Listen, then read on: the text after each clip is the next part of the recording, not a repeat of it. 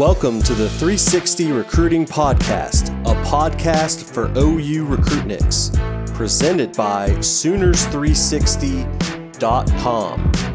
Each and every week, we catch you up on the latest in OU recruiting, including offers, evaluations, schedules, opinions, and more. We hope you enjoy this week's episode. Welcome to welcome to another episode of the Sooners 360 Recruiting Podcast. My name is Chris Mason, the lead recruiting analyst over at Sooners 360. I'm joined by my usual partner in crime, the uh, the reviewer and uh, analysis of recruits and prospects uh, guru for us, uh, Caleb Cummings. And this is episode 42, which is titled On the Eve of the Potential Dream Defensive Line Class. Uh, as usual, we're going to go ahead and start with the latest recruiting news of the week. Going to run down what's been happening that's impacting OU or about to impact OU. So, Caleb, I'm going to go ahead and start with uh, commitment news, which we again have a commitment to talk about. We've been lucky that we've had uh, a commitment every every week for the last couple of weeks, and uh, a player I know that you like, and we're going to give you a little runway to talk about this in our next segment. But oh, you got a commitment on Saturday from Josh Aisosa, who bumped up his announcement date, and I think he was smart to do that to uh, Saturday. He was supposed to announce on the same day as Williams Nwaneri, who we're going to get into in, in a little greater detail. But if you're online at all, you know the Williams Nwaneri commitment has taken on a life of its own, and it's kind of it's all over the place. So I think Josh did a good job to avoid that that hullabaloo, that that mess, and he got you know, and and he got attention for his commitment, uh, media attention and internet attention. So I think it was a good move by Josh. He knew he was going to OU. Everyone pretty much knew he was choosing the Sooners. So uh, it's another offensive lineman. It's the third offensive line commit for OU. He's uh, again, he's at Edmond Santa Fe. OU had been talking to Josh since about April. I know some people are going to kind of scoff at his offer list that has Iowa State and Tulsa on it, but uh, they they produce good college football offensive linemen. So it's you, you know when you're talking offensive linemen, Tulsa, you know Tulsa has a has a first round NFL offensive lineman, uh, offensive tackle in the last five years, and and Texas doesn't. So where where you find offensive line is kind of all over the place. Oh, you know, and you can throw in. I think he was one of the top maybe top two, maybe top three transfers in this last cycle was another offensive tackle uh, out of Tulsa. I, I, think didn't he land, That's right. landed Ohio State or somewhere? Uh, maybe he was maybe it was Florida State or I think it actually was Auburn if I'm not mistaken. But yeah, uh, you know, with stuff like that, I just don't care what other like folks think at those recruiting services because the reality is as you get that far down the chain they're not actually watching film they're not actually evaluating. I could give a damn what they think. Like I'll trust my own eyes. No, I, am with you. So you know, I think it's a uh, you know, I, like a lot of people would be like, well, he's like a B B plan guy. I'm like, well, you know, oh, you only made two offers after they started losing some of these prospects. It's not like Bill Bedenbaugh offered ten other kids. They made one to Josh Aisosa, who they've landed, and they made one to Daniel Akinkunmi, who we're, we'll talk about here in a, in a couple of minutes. So I think it's a good pickup for OU. Adding depth at, on the offensive line is important, and you know, and I, I think you know, uh, Caleb. To be honest, I just love an OU. I just love an in-state kid who gets an OU offer, realizes the value of the OU offer, doesn't screw around, and and and grabs it, and you know is is is excited about it, wants to be a Sooner, and doesn't let doesn't decide that he's going to well i'm going to think about this you know? He knows what the value of the ou offer is. He knows the value of being coached by bill bedenbaugh and he just grabbed it. He just you know the moment he got that offer he was like you know i'm i'm uh, you know i, I you know i'm going to be i'm going to be a sooner basically. It was it was badly badly hidden in some recruiting some oh well i'm evaluating some stuff but you could just tell it was like this is i understand this is a significant offer and a significant change to my recruiting profile and I'm not going to sit around and not take it. And you know, we've seen kids in the past, you know, kind of oh, OU offers them, and they kind of like, well, you know, they kind of slow play the Sooners, or or say, well, you know, I'm not sure. It's like, you know, okay, you know, and they and they're unsuccessful, and they're unsuccessful. The kids generally OU kids that like grab the OU offer immediately are, are pretty successful.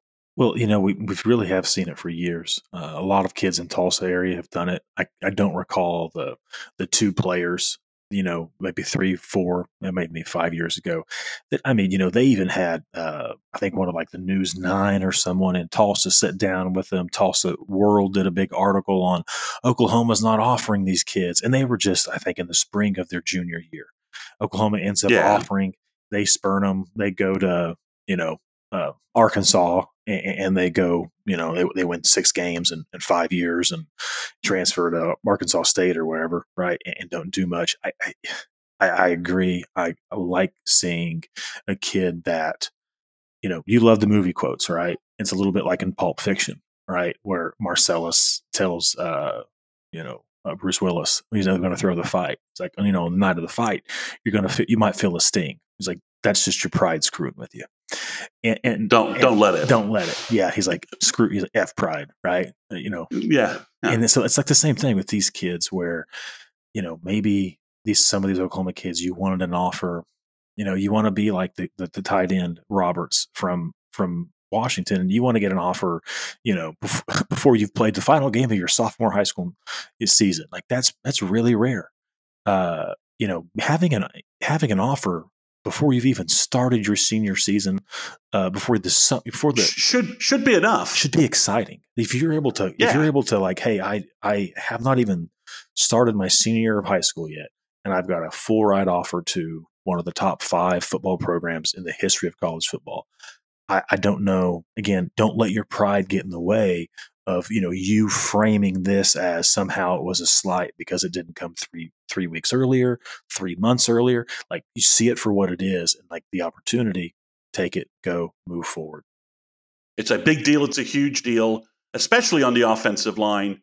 Uh, i mean again we've we've gone around and around on bill's recruiting capabilities but we we're we have a much stronger opinion of bill's development abilities, right? That generally speaking, Bill knows what he's doing in a talent evaluation proportion, and he knows how to develop kids. I mean, he has hit or misses as well, just Everybody like everyone does. else. Like that's the thing, right? You you roll back off, offensive line is probably the most difficult to. Yeah, but I mean, you just look at Tyler Guyton, right? I mean, just I mean, you know, none of us knew who who that guy was in the portal. It's like, oh, we just got a tight end from TCU. You know, what is Bill doing? Is he crazy?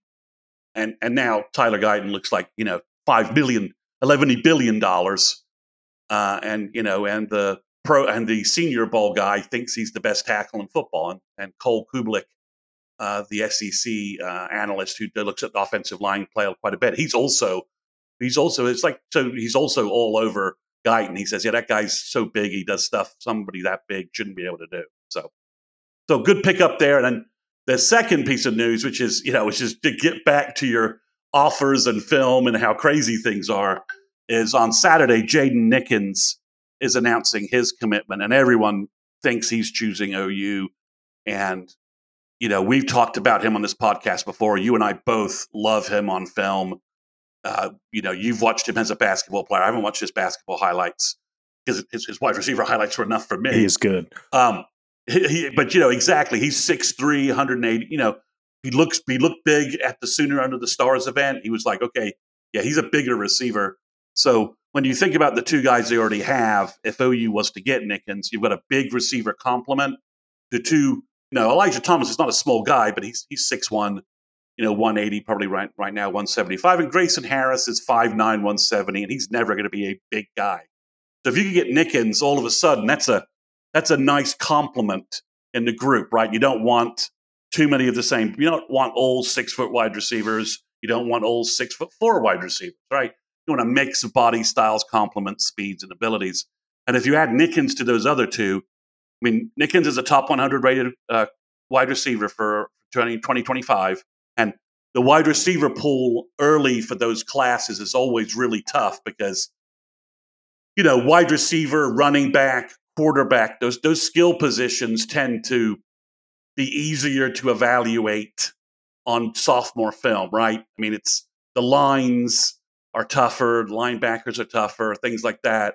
So, but you know, so for him to be that highly rated at wide receiver when there's already, you know, that that wide receiver pool is much easier to identify on film says quite a bit. So we'll we'll go a little bit more into Dick Nickens uh, next week, hopefully if that goes OU's way. But the other thing, Caleb, that would be the third wide receiver in this class, and we're we're 16 months from signing day, and we know at least one other wide receiver that we talked about in this pod several times. I've mentioned it on my um, recruiting five thoughts articles on our site. If you're not a member of our site, please subscribe. You'll see my written content over there where I'm going into much further detail on on recruiting topics of the day. But we know Isaiah Mosey is floating out there. And we know players like Andrew Marsh and Marcus Harris uh, and Ja'Kady Ferguson. I mean, it's it's crazy to be at three wide receivers, Caleb, with 16 months to go, and you still have that kind of talent out there, um, still interested in OU. I mean, it's a nice problem to have, but it's it's a little crazy. It's funny you say that. I've seen people. I don't know if it was on, on our board or on social media even say like, "Hey, I love that Emmett is looking like he's maybe one of the best recruiters in the country." You, know, if he develops like, and it's continues to develop like he did it at Kansas and Texas Tech in particular. I, I I've dug into that, and it's you know the the depth of the rooms he developed and the depth, like the number of guys is is really impressive. So, you know, maybe he challenges for one of the being in the conversation with Hartline and top two or three recruiters, wide receiver coaches in the country. But people are like, ah, are we are we loading up on too many top 100 receivers or top 50 players too early? I was like, eh, I don't think so. you know, and it's that's just a, like, that's a that's a that's a my wallet is too small for my hundreds kind of argument, right? I mean, because the thing for me is like looking at Elijah Thomas and Nickens, like there are actually two really good examples.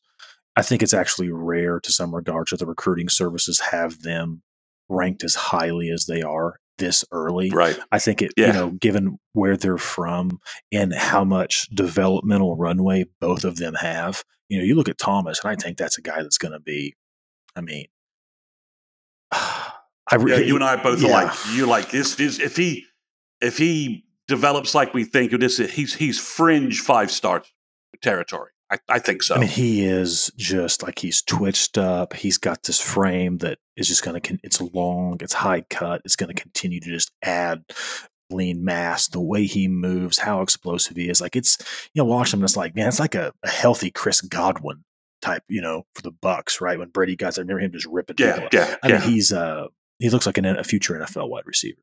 And I feel the same way about, like I mentioned, you know, with Nickens. I'm watching him and I'm like, oh my gosh, watched him in basketball. And uh, and you're thinking, well, that's that kid focuses on just basketball. I I think he's got a higher ceiling than than Keon Coleman, but it's he's that type of player. I mean, he's going to be a pr- well, if he starts focusing on football, he should be a prototypical 6'3", 210 pound, you know, just outside guy that is terror, terror, terror with his with his leaping ability and ball skills and body control that you see on the court and you see it in football too. Like, so you know, I just it's it's I have no qualms about them having those guys locked in now because yeah, it's not uh and not to take a shot at like a Theo Wease or a Jadon Haselwood, but I think they're maybe the different example there. And Arjei Henderson, was it was it RJ? Right? Like that's how you it was. I think that's how you yeah, said I believe that's his how you name. said it. Yeah, Yeah. that's how you said spelled it. Yeah, in, in a funky way.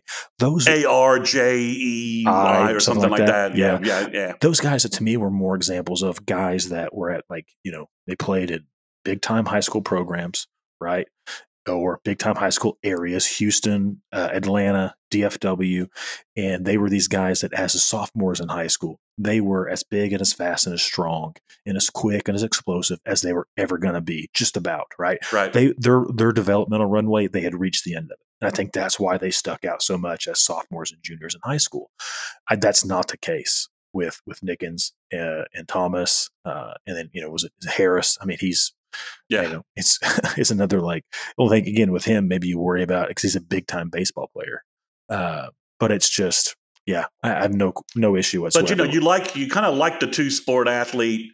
You like the someone who's able to excel at multiple sports. I know Oh, I Bob love it. always I love Stoops it. Stoops always talked about like he saw Demarco dunking a basketball, and he was like, "We're offering that kid." He's like, "I think he was I don't think he was with Cale out in Vegas," and he's like, "We're offering that kid, right?" And Cale was like, "Well, I was going to," and he's like, "You know," and Demarco's just dunking the ball and just you know flying all over the basketball court, and Bob's like, "Yeah, let, let's let's do that." Yeah. So like yeah. So it's just it's a nice problem to have. The other thing I do think we may be seeing a little effect is I'm not to knock Texas Tech, and I'm, I'm this is this we don't need to knock them. They beat OU last year. Tech has had good wide receivers, Michael Crabtree. You know they've had you know Wes Welker. You know uh, is it Jakeem Grant? Yes, was uh was Jakeem Grant, and um, and obviously uh, uh, Ezukanma, the the older brother, Dozy's older older brother. So Tech's had a good wide receiver, you know, background, but I also wonder, Caleb, if we're seeing the, the, the effect of Emmett Jones selling the OU brand, selling just a just a little higher brand of, um, of, of college football. We saw this impact. We saw this a little bit with Bill Bedenbaugh was able to recruit, you know, slightly better offensive linemen after leaving West Virginia because he's like, well, I got a better brand to sell. It just gets me in the door everywhere. Yeah, no, I mean, I I, think that's hundred percent it. He talked about that, right? I mean, and, yeah. and no, my again, my wife is a is a Red Raider, and really so is her whole family. But it, it is uh, Reggie Pearson. He talked about that on his pod with Damien, right? Where he was like, it's a bit of culture shock getting, you know, being from Detroit, getting off the plane in Lubbock, and being like, okay, this is different. Uh, you know, it's just a rural area, uh, but you know, being a you know OU Texas is the biggest is one of the biggest events, if not the biggest event. You know, because it's been the biggest event since '96. Maybe is that when the Cowboys last played the Super Bowl? Uh, every October in Dallas, right? So I mean, it's you know for him to roll in there with an interlocking O and U and, and be able to, to push that and sell that. Yeah, he's, you've got a sense for that from his pod. He's like, it's just kind of different here a little bit. The championships, the titles, the expectations. Yeah. So I think Emmett Jones is is is enjoying that push that he has that gets him through doors. And, you know, two in state kids um, helps, obviously. But as we said before, in state kids don't necessarily always fall, uh, you know, head over heels for the OU offer. So you got to give Emmett some credit Hell, here. Brent, Brent is selling a different, like, set of. He, he's got a different message with in-state kids. I don't know what it is exactly, but it's different. It appears, and it's working, and it's working. So, all right. So those are the positives. Okay, with the with the light, we must discuss. You know, the negatives, the negative, the negatives going on right now because you know recruiting's flying around, so there's stuff going on. So first, Caden Durham, as we've been telling you on this podcast for about three weeks, went ahead and chose LSU. Um, he seemed to be indicating that being the feature back, the one back in the class, was kind of a big deal to him. Um, you know, OU got Taylor Tatum a couple of weeks ago. We've talked about that ad nauseum. Uh, that that Tatum, we just think Tatum's a better back than a better overall back than Caden Durham. He may not be as, as fast on the track field, but uh, Tatum's not slow by any stretch of any use of that term. So, you know, so so Caleb, I think this is just an I, I think this is just an impact where perhaps OU's focus slipped away from Durham a little bit after they got Tatum, trying to juggle the numbers in the class. We know they got Brandon Zerbrug the same time you know, they made an offer to him and were able to fast track that offer and, felt confident in their ability to get him once he got on campus. Uh, they're still chasing offensive and defensive line. We'll get into both of those in our next segment. So I, I just feel like, you know, a third run, a third high school running back, um, just it became le- you know became less of a priority for OU, and maybe Durham picked up on that, and LSU was just like, you're you're our number one guy, you're our only guy, and and and that message, he liked the track program he liked lsu as well and that message maybe just kind of resonated uh, resonated with him yeah no i mean we could get into a little bit like you, like you mentioned if you're if you're on the board uh, a part of the site i mean it's been something that a lot of folks kind of got you would they got almost upset at you to be honest with you when you delivered yes, they did. The, they when did. you delivered the news we were you know toot let's toot the horn here and everybody else was saying for the last couple months, "Hey, it's you know Oklahoma's fighting for this. I think he's going to go to Oklahoma." At, I, I, left him off my July prediction list, and everybody went crazy on. It. Yeah, I like, mean, at the, well, at the time, everybody else was putting in crystal balls and predicting him to to Oklahoma. We had gotten word that that ship it, it potentially it, it, like it was not likely to happen. And it was really and i use this analogy when we were kind of all talking about this whether it was on the board or you know here or, or wherever it was and it, you know if you're an nfl gm and you're trying to build a roster and you're putting together whether it's draft or free agency and you've got your big boards up there of your top graded players top rated players and then your positional needs right? You know and i love matt millen but you cannot, you know, build a roster with nothing but like wide receivers, you know, and he, you know, it's he, what drafted three of them that were six four, six five, and you know, two hundred and twenty Right. pounds and four four. Like that's great, but you know, you've got to have tackle, you've got to have tight end, you've got to have defensive tackle, defensive end. You've got to build this roster out. And so, yeah, I mean, it just I think once Oklahoma got Tatum and once they knew like, hey, we're we're getting Tatum post his visit in Norman, it just became like, look, we've got two running backs, and we we we need to and continue we to build. deliberately took and we took Robinson deliberately because he's a bigger, Yeah.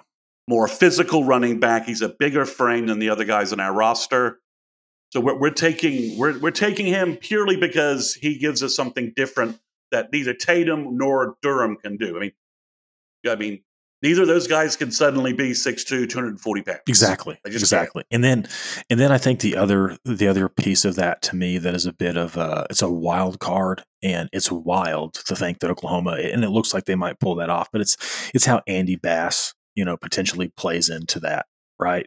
As a preferred walk on. You know, and you're and again you're looking at Caden Durham, I think the world of him. I think he'll be a really good player. You know, 5'9, 180 pounds, run 10 2 5, right? Well, Andy Bass, 5'11, 200 pounds, runs 10 5.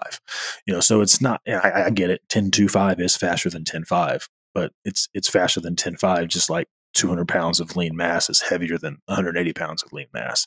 So, you know, I mean, they're like, it's, you know, if Oklahoma's able to secure that, that type of thing, now you've also got the ability to say, hey, you know, Dan, Danny, you know, Okoye or Daniel uh, uh, Akinkunmi, hey, we need we need a, an additional defensive end in this class. We need another offensive lineman that we can develop in this class.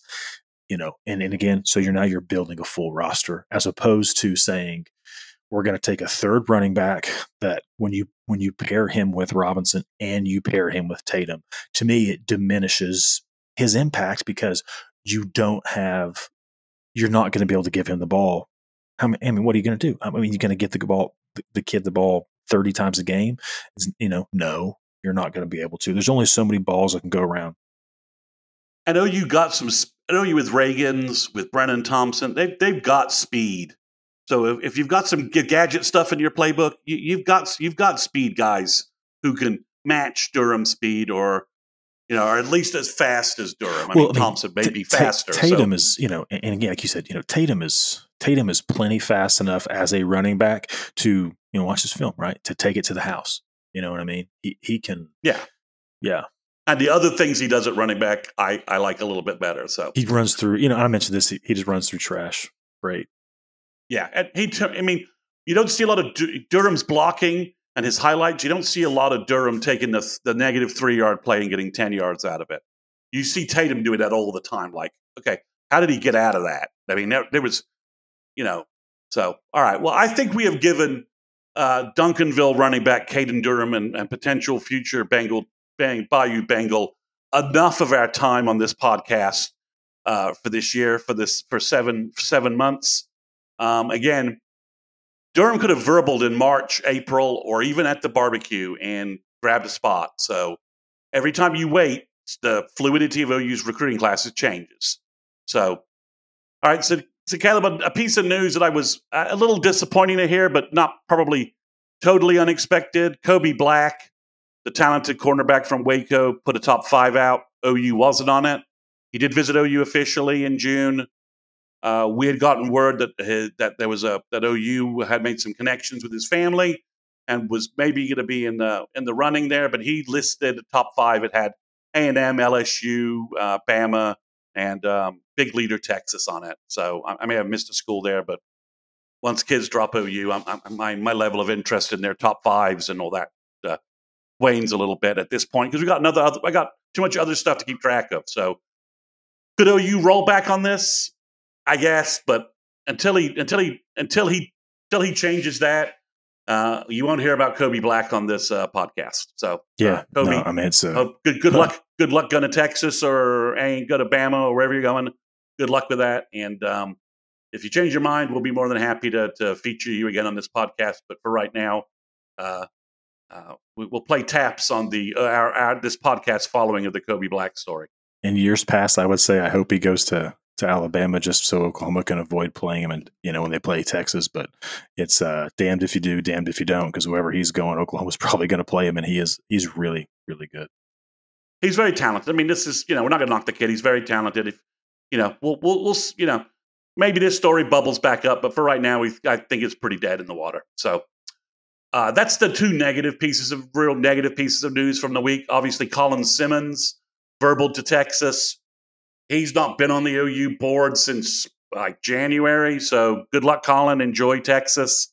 OU wasn't as high on him as all of the services are. Yeah, It's, you know, to be yeah. We, that's what our internal. That's what our internal sources were telling us was that OU wasn't. I, I think he. I think it's more of a fit. He's not a fit for what OU wants to do defensively. He's, that's, that's the best way to just say a- it.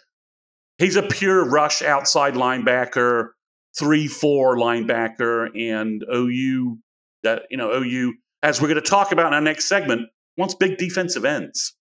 Um, uh, they want to run a four three. They want to have pass rushing defensive ends and pass rushing defensive tackles. So that's what OU's going for. So. Um, some in other in other news, visit news. This is a little bit of a repeat, but just a confirmation. Daniel Akinkunmi is visiting OU for their first home game uh, the weekend of 9 2. He's also, as I mentioned before, got an Under Armour offer. He's been invited to that game. And Caleb, this week, he got a Miami, uh, the Miami Hurricanes went ahead and offered him. And while I have various mediocre opinions of uh, Cristobal as a game day coach, the guy knows offensive line, right? That's that's pretty clear. I mean, he's his background is offensive line. So for Miami to have offered uh, Daniel as well, I think is a real indicates that teams are starting to pay attention to his talent level. Yeah, no, no, yeah, I, I, I agree. I think you know he knows it. He knows talent, and he also understands like, hey, you've got to sign a lot of these guys because you know it's difficult to evaluate them. You know, uh, for lots of reasons we've talked about. Right, you're you're you know again you're you're so many of the things you can get away with physically when you're playing against kids that are six one and two hundred and five pounds that are going to be doing what we do on Saturdays, which is watch it. Uh, and when suddenly the guy in front of you is Williams Nwaneri, it just changes. Uh, so I bet he, yeah, I, Mario Cristobal offering him is, uh, it, it does speak to everyone else is starting to see the skill set and what the potential there is. All right. Um, other piece of news. Um, I'm gonna have to give full credit to Josh McCuistion over at Sooner Scoop. He put in a forecast indicating that he thinks that Nate Roberts, the talented 2025 tight end from Washington, Oklahoma, who's verbal to Notre Dame, uh, might be thinking about flipping to Oklahoma. It looks like uh, there's been lots of social media stuff of Kevin Sperry and Elijah Thomas working out with working out with um, Roberts uh, right now. Um, so maybe Kevin Sperry, maybe Joe Jon Finley's about to get about to get lucky again and have his quarterback in the class pull in an elite tight end for him.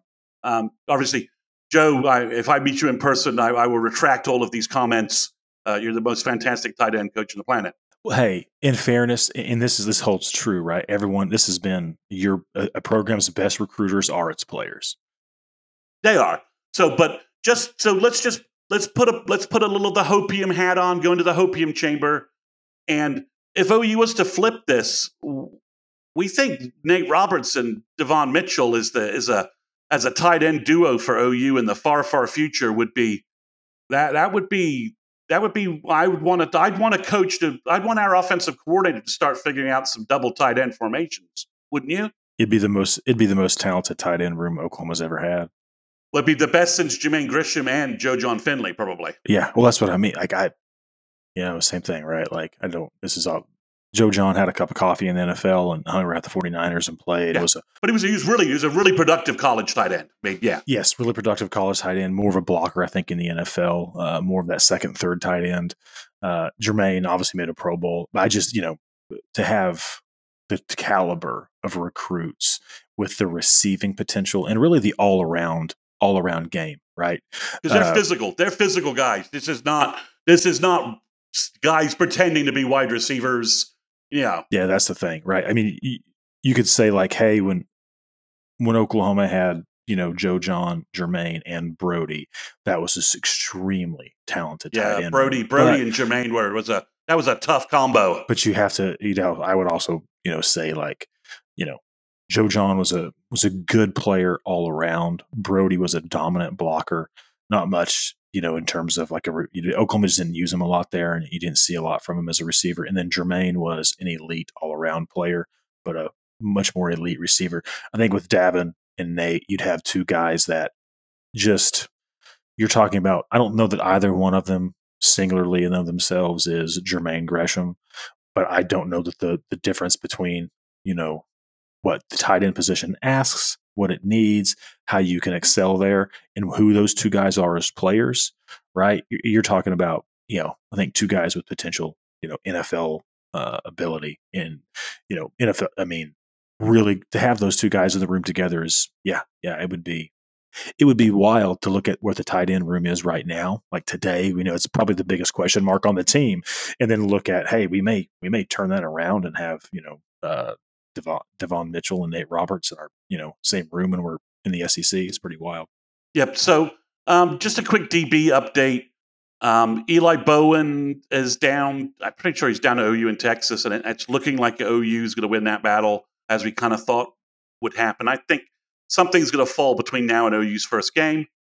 Uh, on the opposite side of that, Michael Boganowski is, seems to be locked between OU and Kansas State, and there's no signs of a decision coming anytime soon. So we'll keep an eye on that. And then Devin Jordan, um, haven't got a we haven't gotten much of an update on him recently. Looks like OU, um, Bama, and A and M are kind of fighting there, and uh, I'd like to think Devon is gonna is gonna come to an early OU game and, and close that down and be the uh, the big cornerback in that class. Uh, if Boganowski keeps, I mean, last week Landon Cleveland indicated on his Twitter that OU had offered him. Now I'm not sure if, if that was um, OU was really kind of you know letting him know he was about to get an offer and please come to a game or something like that. I'm not really sure, but I, I've looked at Landon's film, and uh, if Boganowski keeps you know pushing out his time frame, I could see OU off you know making making a push for Landon Cleveland. And on film, I really like him. So we'll and I know you've seen him on film too, Caleb. Uh, he he just looks like a really good center field safety to me. Good ball skills, physical. He, he looks like he's got really good, good legs, good length, good ath- good athlete. He just looks like what I've kind of been asking for OU to grab as a safety in this class. Yeah, no, I, I think before we hopped on, I you know gave the comp like a Kenny Vaccaro is what it reminded me of because he is he's he's long, so you can but he's and he's big, so I think you'd feel comfortable playing him, you know, uh, in the box. But he's got really good ball skills and good range. Just looks like a really good all around safety. Uh, yeah, I, I I agree with you completely. To me, I've looked at Boganowski and I've always thought like, hey, it's a it's a Keenan Clayton type Sam Backer. You know, that's a that's what he which looks OU like to has me. need for. OU has a spot Absolutely. for, right? I mean, so but it's just but but you know you just want to, um, I, you know with a Michael Patterson McDonald and with Jaden Hardy, I just want one big longer safety to complement those guys, right? Just just as a to enter into the mix and as a complement. So.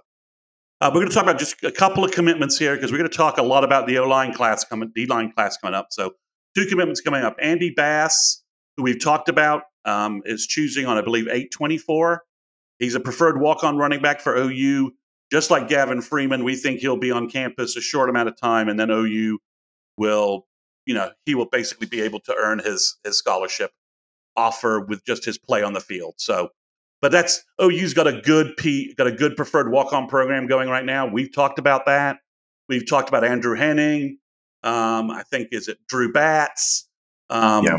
um, just just and um, uh, OU picked up a wide receiver, short wide receiver as well at Penn State. OU's just got a good has a good NIL program that's Look at it, enabling to bring in some players. when when Brent when Brent was when he was hired, the first one they brought they reached out to and said, "Hey, we want to bring you in as a walk on with the ability to earn a scholarship." Was Gavin Freeman, Right. And he had a he had a decent, you know, obviously first time he touched the ball, he scored a touchdown. Uh, but in and then the hype train around that kid, you know, both it's crazy. Every, it's crazy. Everything you hear, it's like, hey, you know, don't know if he'll lead the the team in receiving, but he might. Yeah, he's doing well. So I think Andy Bass will be in the same category. And again, OU's doing a. I mean, OU got uh, it's it, is it Bergen Kaiser? Is that how you say his name? Yes, from Edmond Santa yeah. Fe, who's a who's a who's a good looking big athlete, could be a tight end, could be a could be a defensive end, and he's walking on as well with the same understanding, right? I'm gonna I've, I've got a good NIL walk on program, and I'm if I earn a scholarship, great. Um, I know he's gonna I know he's gonna use them that way. I mean, it's I don't know if it's still committable, but I do know at a time Oklahoma State had had offered yeah. Bergen Kaiser. Yeah, yeah, and Tulsa did. I did you know? Tulsa's Tulsa's killing OSU on in in-state recruiting. It's just kind of funny. And I don't know what Gundy. I mean, I don't know what Gundy's doing, but he's apparently not that interested in recruiting in-state kids because uh, a really talented kid, um, just just a couple of really talented in-state kids have just committed to Tulsa. Uh, and, I, am not sure even OSU is even out there even recruiting anybody. So I don't know. So and then the other guy we're tracking is Braden Platt. It's nine four. Why is it 9 4? That's his mom's birthday. And he's down to Oregon and OU, and everyone's presuming Oregon based upon distance, and he's he's done track meets there. I think it's a 50 50 battle, and, you know, everyone's no one knows what because he doesn't the guy the kid is like a like a black hole of communication. No one really gets interviews with him. He doesn't post anything on social media really. So until he commits to Oregon, I'm going to think OU has a chance there, just because of OU's linebacker history, Brent's linebacker history, and uh, and OU has not offered a single linebacker at all. Every other position we know of names that OU's considering, but at middle linebacker, they're just they they've not offered a single kid. They've just stuck. They're just sticking with Platt. That's that's where I mean, they're going lots of ways you can go there. You know, one could say, hey, they, and, you know, uh, everything we've heard on from Sammy Omosigho and out of uh, Lewis Carter is, you know, and Phil Picotti too, and and Picciotti, right? But I think what we heard on those three was, hey, they are who we thought they were, right? To steal a Dennis Green line. Uh, but you crowned, you crowned them, Caleb. You crowned them, Caleb. You, you crowned their ass. Uh, I, I, I agree on Platt. It's odd because I have seen, and people have set this on our board. You know, I've heard people allude to it like, "Hey, it looks like this is trending to Oregon," but you hunt for. There's nothing he said. You hunt for any information off any other site saying, "Hey, we've talked to a high school coach or a friend," and that doesn't exist. And coming out of his trip to Oregon, it was okay, the word that everybody had and the word that we got was, well, that didn't blow them away. Oregon thought they'd close it down, and they came out going, okay, we're actually pretty concerned about Oklahoma. We thought we could close that off and, and, and get him locked in, and we didn't. I don't know. Uh, I think I'm with you. I think that's probably 50 50. I, you know, these are interesting conversations. I always wonder, right? Does the Oregon move to the Big Ten? Is that any impact at all with Oklahoma? Yeah. there is this difference where, okay, so you know, regardless, you know, if I, again, military family, so maybe going to school in Norman's not that big of a deal. But, you know, one of those pieces is, right, if you're a track athlete, now your mates have gone from you know, in the Northwest. So you're going to have some up there, right? But you're, you know, you're going to the Penn relays, you're going to Penn State, you're going to be going back east to places as where if you go to OU, like, hey, we're going to the Texas relays, we're going to go to meets in, in Arkansas, you know, LSU. It's, it's, it's a different, it, it changes Georgia, that dynamic. Florida, Georgia, I mean, it's just Florida, you know, changes it a little bit. So, and I think we mentioned this before, right? All uh, Oregon is a is a running school. They are not known for throws, whether that has any impact whatsoever. I know right now at least a little bit of research I did, Oklahoma does have a better have better throwers right now, right? And Braden is a he, he does the throwing events, but yeah, fit, probably 50-50, maybe 51-49 Oregon. I don't know, but man, that's uh that's one you really I do personally. Like he's one of my favorite recruits. And we're, we're you and I love this kid. We're going to hold on to him until he until he puts a duck hat on, until he's quacking at his uh at his at his announcement event. Or I think the kid's just going to throw something on you, throw something on Twitter like, I'm going here. Bye. Yeah. Thanks. And we'll be like, oh, okay. So, all right. Well, that's that's the news. That's all the news that sort of fit to print about recruiting right now. Uh, we're going to dive into our second segment here, which is sort of a little bit more of our in deep analysis and discussion. So, Caleb, we've talked about him a couple of times. So, can you just give me your your best two minute uh, plug for why Josh Aisosa is a good pickup for OU from your opinion? Yeah, no, I mean, I can. It's actually pretty straightforward. Uh, I mean, as a player, the, the couple things that jump out, right, and then posted some of the film that he did from camps, but he moves really well. He's not he's not a lumbering kid, so he's fairly light on his feet. He, you know, uh, he's athletic. He's a six four, every bit of six four. It looks like to me, in, in the picture you see with him next to Bricks and and and Brooks and and that whole group, right? Six four, three hundred pound kid. Here's the big kicker He's only played football for two years.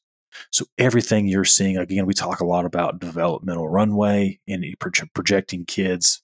You know, what you did as a as a sophomore or as a junior in high school, it's, it's a really small part of the story because what we care about is what you're going to be as a registered sophomore in college, which is a ways away, right? After working with guys like Bill and Schmitty or whomever, you know, whatever coach, whatever strength staff. So I think his developmental runway is fantastic on film like he is and you know i think you know barry said the same right we both independently came back and we saw the film we're like i actually really like him and other people were just hating on him i was like gosh you know because yeah, watch I mean, yeah, because Bill, it was it was the Bill Beaton you know, oh, he's a B plan guy. He's got to suck. It's like, guys, just watch the film for just a minute. Watch the film, yeah. Because when he comes off the ball, like one of the first things I noticed is like some of his down blocking. He's got he's got a lot of natural power. Maybe it's from wrestling through his hips. There's a right. natural snap, right? When he's down blocking, it's, you know, again, he's not a, a stiff guy in that regard, you know, and he, you know, roll his roll his hips on contact, blows some guys off the ball as an interior offensive lineman for the, the you know that mid zone, really inside zone type stuff. Oklahoma runs. It is such a good fit because you need your interior guards to be people movers that can get guys vertically off the ball, and that's what he can do you know, and again, like where I go and say, okay, like I get probably where he's ranked to some regard. I, I, I think again, I go back to a lot of that is they haven't watched film, they haven't done any analysis, they haven't looked at them. Well, I think I mean I give to give Josh some credit for Atsu Sooner Scoop. I know Josh has watched his film, and Josh thinks he's a really good prospect, right? And he knows he and he knows O line guys. He's been watching O line guys for twenty years, so he's actually looked at the kid, looked at the film. I'm sure if if Josh was a guest on our show, he would say he's a high three star, low four star kind of potential guy.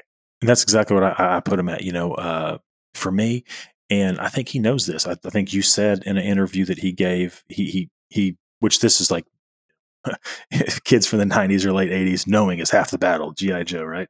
Uh, but here's the thing: the only the issue that he struggles with it's his hands right? And it's just when you guy that hasn't played football very long, particularly in his pass sets, some of it in his run blocking, but you know, he, he can move people.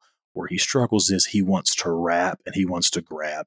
He will drop his hands and he will not even lunge, right? He's doing the other stuff that you can tell he's been coached up to do, right? He's kick sliding, he's staying back, he's trying to stay balanced. But when he goes to engage, he wants to wrap and grab. If he once Bill or whoever is the offensive line coach, right? It'll be Bill because he's committed to OU. Just gets him in and starts getting him from a pass perspective, like you know, quit wrapping, quit grabbing. We want to, you know, we want to jab. We want to use our hands in a different way. Okay, we want to have violent hands. If he can get that down, if he can get coached on that, develop that, learn that, he's going to be a really good player. I, th- I saw Josh's comp being Duke Robinson. It's funny enough because I would tell you, like the film you watched of Duke, he struggled with that. He naturally wanted to grab. He had a lot of holding penalties at Oklahoma. He naturally wanted to grab and grab. Yeah, you know, yeah. if but you know, again, you get that developed out of the guy, and he should have some time to do it—a year, two years, whatever that is. He's got the potential to be a really good. I think he's got starter potential. Yeah, the issue uh, 247 had a nice interview with him, you know, because he because when he moved his date up, everybody got to do interviews with him, right? They're not everyone's not obsessed with Williams Nwaneri, so there was, you know, he got to do phone interviews and do interviews with folks. He was talking about his hand stuff specifically. I sent you, uh, I sent you a link to the interview, and you saw it. It's like he was talking. It's like, yeah, I, I when I got to work out with Bill, Bill's like, your hand, you need to work on your hand placement. He's like, okay, so it's like he already he's already had it identified as as an issue, so you know he, he's already working on it. So I think it's it's a good pickup. Again, it's another body. At some point, we just need we need high school offensive linemen in the mix to let Bill develop, and he's fits that perfectly. If he could enroll early, that would be even perfect. Or that would be ideal for him. I'm not sure he can, Uh, but if he could, that would be great. But uh, gives OU three offensive linemen. This is the Bill Donut is is now. You know, we filled half the donut. We you know we filled half the donut hole that that of offensive line uh, prospects. For those that don't know, I, I, on my five recruiting thoughts, I, I dubbed this the Bill Donut hole, and everyone seemed to love that analogy, so I've had to stick with it. But OU's got three commitments. Now they've got three other offensive linemen in the mix right now. Grant Bricks, who everybody seems to think, including, you know, On3 has him as like the number two interior offensive lineman in the country. But I think you and I both think he could be an elite right tackle. Um, uh, he's he's he's down to OU, Nebraska, and K State on some level. We know OU feels pretty confident right now. Our sources, if you're on our board, you've known this for about a week. Our OU sources feel pretty confident about where they are with Grant Bricks right now. So let's let's hope they're able to close that recruiting out this month. And then if you've also been on the OU board, on our Sooners360.com board, you've known for a month that OU's made Eddie Pierre Louis a focus.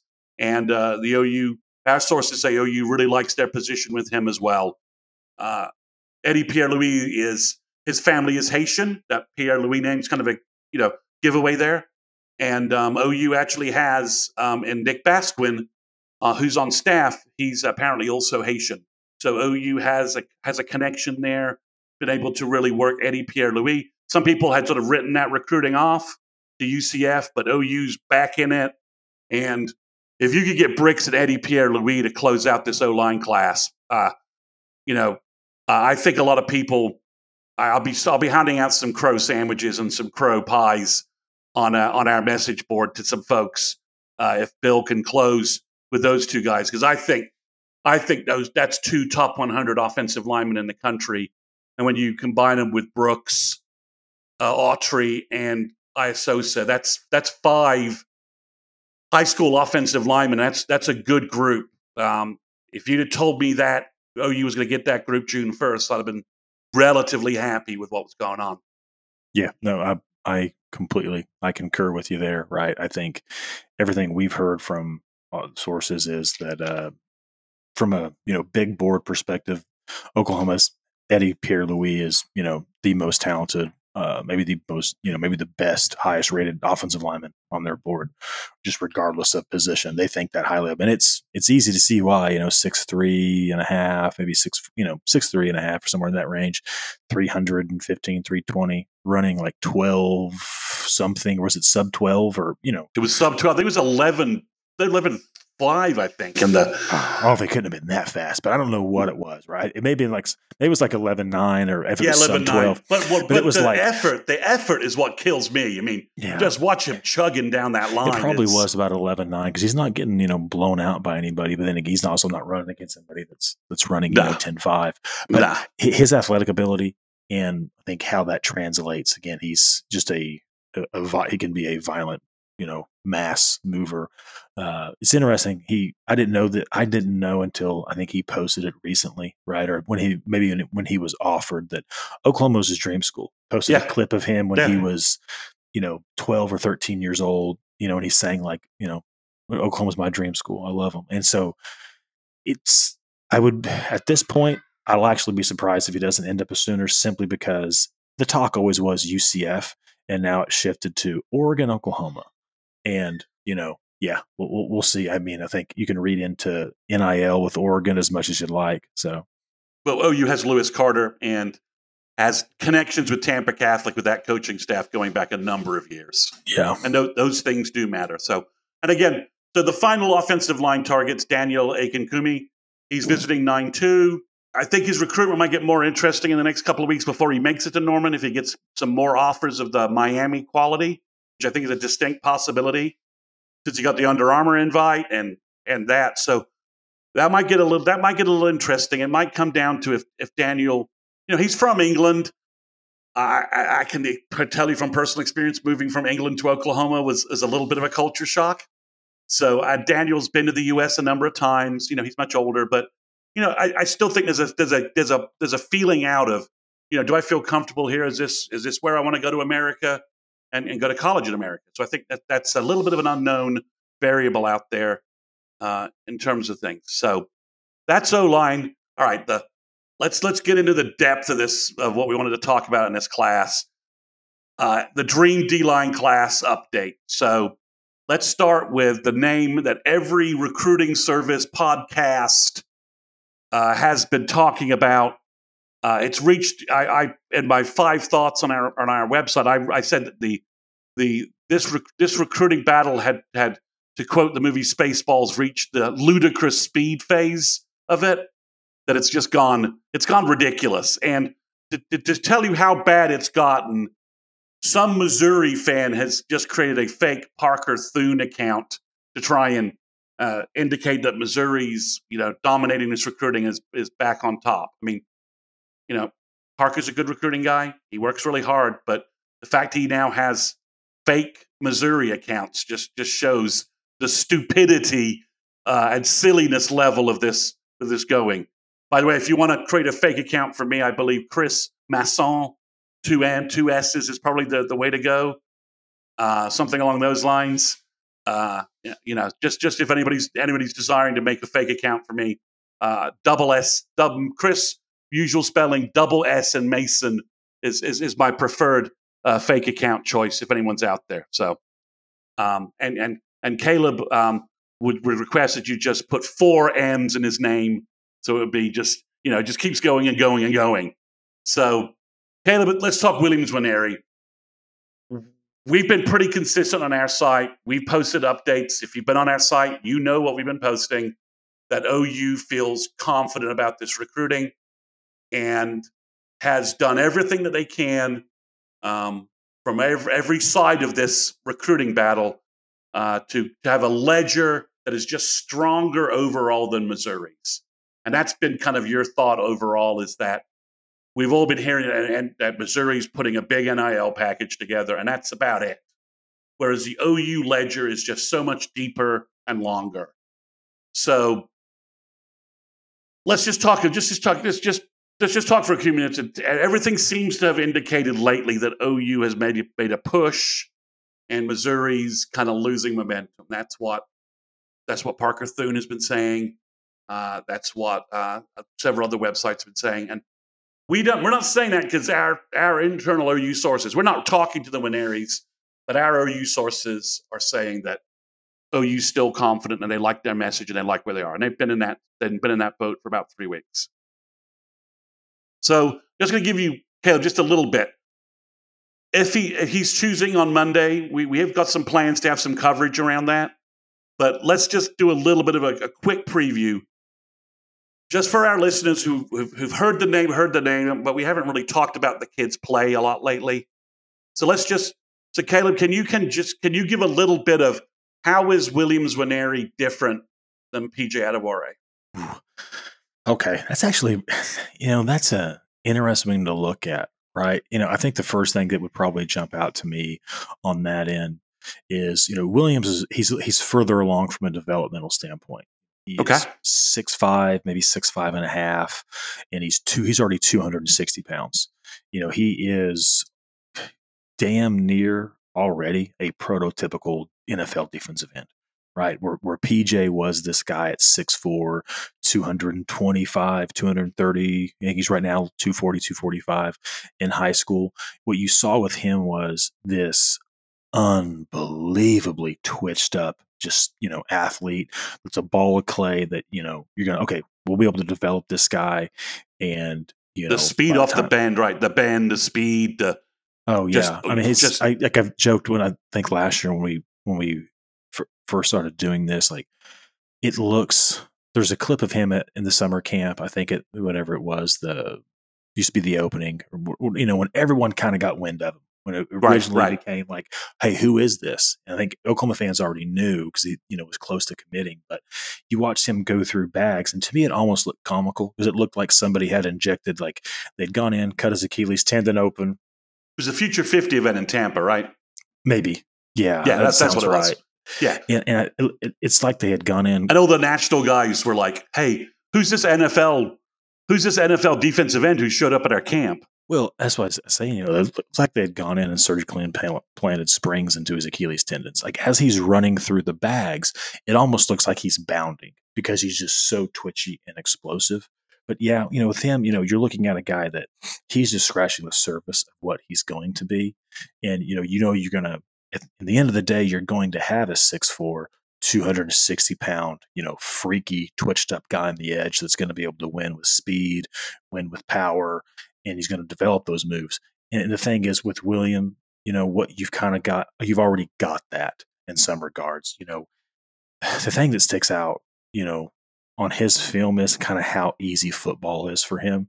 Whether he's, it doesn't matter. He playing a four eye inside, you know, and he's gonna he's going to slant inside and beat a guard, or he's going to play head up on a tackle, or he's playing a seven and he's he's shaded to the outside. It doesn't matter where he's lined up. It's just really easy. He knows how to use his length. He's just he's already a bit stronger. Uh, you know, you're getting not a finished product, you know, but uh, probably that would be my difference, right? With William, there's a little bit less projection than there was right. with PJ. With PJ, you're like, okay, everything is there for him to be, you know, uh, it's funny. I've seen people throw out, uh, gosh, what is the, the defensive end that from USF that went to uh, the Giants blew his fingers off. Jason and, Jason Pierre Paul. Yeah, I've seen people compare Nwaneri to Jason Pierre Paul. I actually think that's a bad comp. I think it's okay. a horrible comp uh, because I would compare uh, PJ to Jason Pierre Paul because Jason Pierre-Paul's 6'6", 260 pound guy doing hand, you know, back handsprings that had never really played football. He was just this twitched up, freaky athlete that could beat everybody off the edge. I think PJ's more that. I think that you know uh, Williams is is more of a guy where you know Chase Young. Do you like the Chase Young? I was going to say Chase Young. I, some regards, I hate using Chase Young because Chase Young's NFL career is is teetering on bust. You know, there's talk that the Commanders need to trade him because he doesn't like to work. But at Ohio, but at State, Ohio he was, State, he was a freak.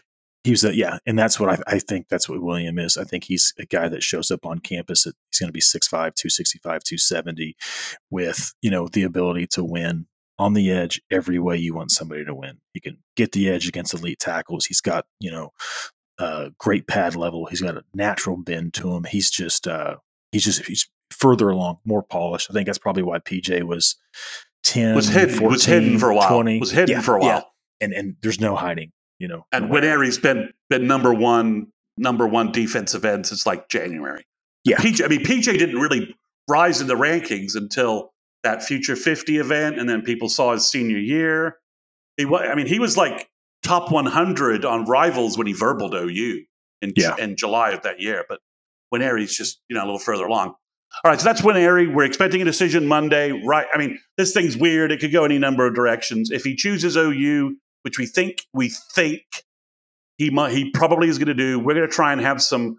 Uh, we're going to try and have some uh, some content for you guys uh, right after that commitment if we're able to get our schedules together. The next guy is obviously David Stone. That's 826. We're planning to have, he's going to be announcing during or around his football game. That's going to be on ESPN2 that day. We're also working on some plans for that because we really like where OU is with, with David Stone. He seems to be he seems to be actively recruiting for OU. The Jaden Jackson commitment was kind of the giveaway there a little bit. I mean, eh, he convinces Jaden Jackson to go to, to, go to Oklahoma, and he's not going to follow him at OU. That seems a little bad. Doesn't quite seem to form. Uh, then we got some some actually got some updates on Dominic McKinley. He's supposedly choosing on nine one now, and this is starting to look like a okay. So the you can't pull a defensive tackle out of Louisiana storyline is starting to lose a little credibility. Starting to look like this may be an OU Texas battle, which actually our readers know that we we talked about that back in June at the Barbecue That's the word. Yeah, that was the word we got back in June, and we put it we put it on the board. So if you're on our site, you've known this for about six weeks. So it looks like that's kind of a battle there. You know, to to a certain degree, Caleb, I haven't let us indulge in the in the fantasy of Dominic McKinley being a Sooner. So we know David Stone. We've talked about David Stone for like years. He's so well known. But McKinley is, you know, we've kind of been like, well, there's this great guy who could be a Sooner, but we're not going to talk about him because we, we, won't let because we're not going to we're not going to take that heartbreak. We're not going to we're not going to we're not going to dream here. Well, we're in the middle of the dream class. FOU could beat Texas and LSU for this kid, what what would they be getting in Dominic McKinley? oh God, I don't want to put this out there because, well, uh, you know, first I would say like the news already is out there, right? Well, let's just talk about what, what is he? What is he as a prospect, regardless of where he goes? Caleb, let's just frame it that way. Well, I, I hate even I hate saying this because I I can't understand. I have it. I'm actually having somewhat of a difficult time with you know so LSU's defensive line coach, uh, which they slow played him a little bit. Apparently, they didn't connect there, and then their defensive line coach. I don't know if it's been health issues or what is going on there, but he's had some health issues, and they lost Jamar Cain. Jamar Cain was supposed to pick up his recruiting. He left to the Broncos in in, in the dead period in February, or right around their spring game, and then LSU's wanted they hired the South Carolina defensive line coach, and they was so like. And he, he didn't come on board quickly. There was something about, you know, hiring process and all that. So he didn't come aboard board until like May first, and now he's had like a you know, you know, you know he's he's had an illness. I, we don't want to. We, I mean, we just hope the guy's healthy. We hope his family. You know, he's got a family. We hope he's doing well. Apparently, he's out of the hospital.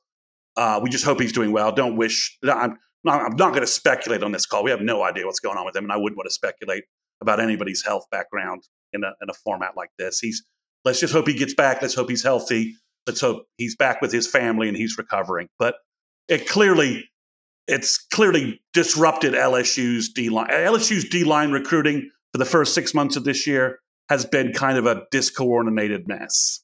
Yeah, and, you know that's hard on them. Uh, to me, like it's interesting because everything you get on him, like his personality, his mom, his you know his involvement, uh, kind of just everything that you know you're able to piece together even through interviews and then to hear it's come down to oklahoma and texas is confusing to some regards because you know austin very different right than norman uh, and then not only that like todd bates and bo davis polar opposites. I mean, Bo Davis is a guy that he had to leave college coaching because he got a show cause, right, from the NCAA for doing some illegal, like nefarious things. Like he, this is, you know, it's it's out there, right? He had to leave. They appealed it, and NCAA said no, like you're a dirty, you're a dirty dude. Go leave, and he went and, and did some things in the NFL. And then he made his way back to college, and that's who's recruiting him at Texas. Uh, and he's been all over the place too. He's like a hopper. He's a job hopper. He has, yeah. He's been all over the place, and it's, uh, you know, for, like Todd Bates, who who appears to be, you know, yeah, you know, had the had the Clemson job, and, and, and, Bates just recruits very differently, you know, uh, obviously, right. So it's weird to me that's come down between those two guys, but this is what I think of him as a prospect. I think he's as good as a defensive line prospect interior as seen in a long time, and I I, I, hate saying what I'm about to say because one, I wouldn't ever want to upset David Stone, and then if, if McKinley goes to Texas, like people like, oh, look at that. I, I as a prospect, as a as a recruit, I, I his his ceiling, what he could be, his potential is to me is is above even of a David Stone. He has got, I mean, he's got the potential to be a top ten, top five pick in the NFL draft. Like he is, you know, when you look at him on the hoof, what he is physically, how well he moves, how well he naturally bends at the knee and at the hip, what he can do there. And he's already really pretty good at, you know, just playing. He's got great length, but he, you see him naturally already utilizing that. If you're able to get him under a guy like Bates, that who is, you know, a very technical, technical D line teacher. He's a top five guy. Yeah, easy. You know, yeah, I think Bo Davis is fantastic at telling people what they want to hear and then doing some funky things behind, you know, the closed doors to make sure that they show up there. And I say that strictly because he earned that reputation by his past and what he did. So maybe that's a maybe that's a dick thing to say, but you know, you earn you earn it, you, are gonna get it. Uh, yeah, I, I would say like my competent, you know, he hasn't done a lot in college, but it was Mason Smith, the defensive tackle that's at LSU that looks like a I don't know, like a freaking transformer when he runs out there. Uh, you know, but uh, I think McKinley's. Well, let me throw it. Let me throw a because the one thing about McKinley's is his length is kind of is is kind of different for a defensive tackle, right? So let me throw a let me throw an odd comp at you. What about John Henderson, the tall defensive tackle from Tennessee back in the day? Yeah, yeah, no, I yeah, yeah I can think of like Henderson yep. and Stroud slapping each other. Uh, yeah, no, I mean it's not a, not a bad one. The only thing I think is I think that, uh, and it's probably more of a, a byproduct of that time and how guys were trained and how the game was played. It was played, you know, heavy personnel, like two tight ends, three Yeah. tight ends, a fullback. It was he was. I think McKinley moves better laterally than what like than what Stroud or Henderson or those guys did. But yes, I do think he's that type of player. He is that. If you paired him with a David Stone and said we're going to play you at nose and, and you at three, I mean, I don't know. Like your like your dream defensive line class has the potential to have, uh, and I think the same way about you know Danny. I think Danny's comp I would give for for Okoye would be like a a Josh Allen, which Right, right, not the right. quarterback for Buffalo, but the outside linebacker defensive end for the Jags that played at Kentucky. He's that type of you know, and he's more unique. He's a bit more of a hybrid probably, with like Allen is. But you're talking to guys with all with you know first, second round, early early round NFL potential. So Danny Okoye is supposed, to visit on 9 1. Uh, he's then supposed to have a visit, uh, I think, to Tennessee after that. I, I I just wonder. I just want. I have a. I have a suspicion that his time frame might get compressed a little bit if he has a really good visit to OU. Apparently, had a great party at the Palace weekend. Really bonded with Davin Mitchell. Um, apparently, they were in some sort of dunk contest, which I would pay video to see. Um, so if if Okoye has a great visit to OU, I just kind of wonder if maybe the the wheels and the motion of that recruiting, him being to, him him him being at him being in Norman and nowhere else twice in six weeks, might just move things a little forward there.